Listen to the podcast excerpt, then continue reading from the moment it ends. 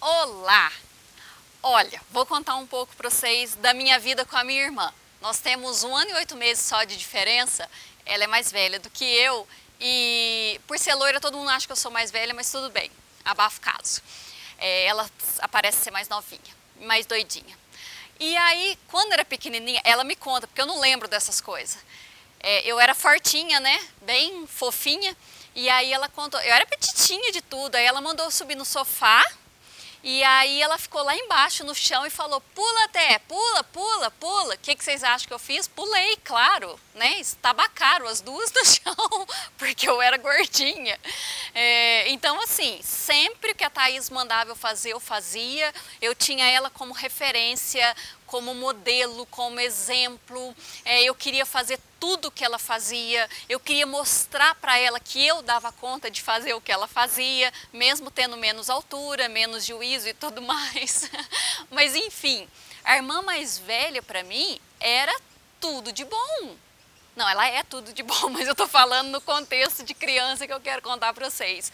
Então, assim, ela ia para a escola, eu ficava injuriada em casa porque eu não ia na escola junto com ela. Aí, de vez em quando, lá em Caldas, minha mãe me mandava na escola com ela, ia de lancheira. Nossa, o lanchinho era tão gostoso, se eu comesse a mesma coisa em casa, não ia ter o mesmo sabor. É, mal sabia eu que depois eu ia querer não ir, né, na escola, porque eu tinha longos anos pela frente. Mas, enfim, aprendia tudo com a Thaís.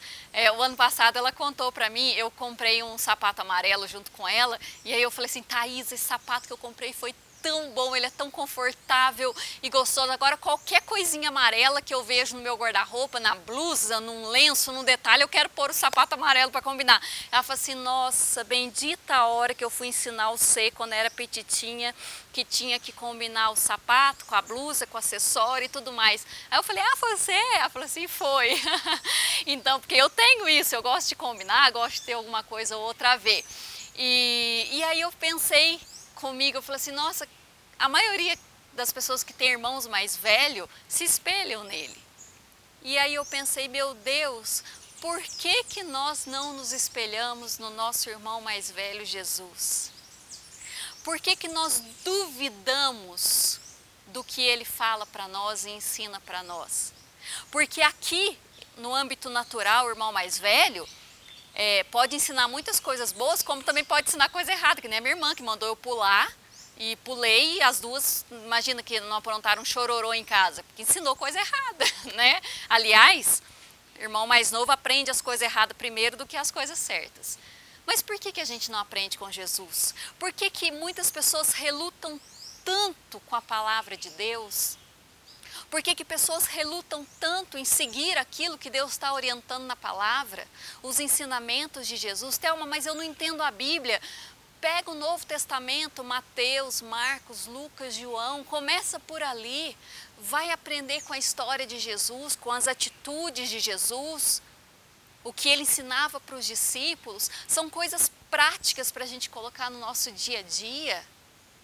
E por que que nós confiamos muitas vezes nos nossos irmãos mais velhos naturais e não confiamos no nosso irmão mais velho que é sobrenatural, que não erra nunca?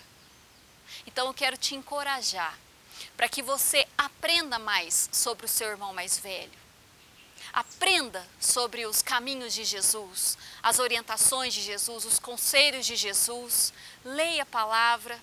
O que você não entender, pode entrar no canal Sal da Terra PC tem YouTube, tem Facebook, tem Instagram. Pergunta pra gente. Você tem, é de Posto de Caldas, tem acesso à igreja ou aqui da Redondeza? Vai lá na igreja, conversa com a gente, comigo, com o Marcelo, nós estamos à disposição.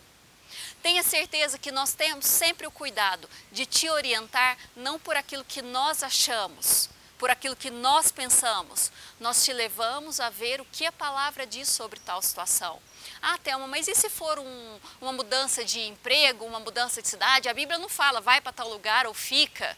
Exatamente, mas nós te ajudamos a enxergar todos os fatores externos que estão envolvidos com essa decisão para saber aonde Deus está nisso tudo, para te ajudar a enxergar o que Deus pode estar abrindo, a porta que Deus pode estar abrindo, ou até mesmo o engano que o diabo pode estar colocando na sua vida para que você tome uma decisão errada e prejudique você e toda a sua família. Então, aprenda com o seu irmão mais velho. Aprenda com a Bíblia.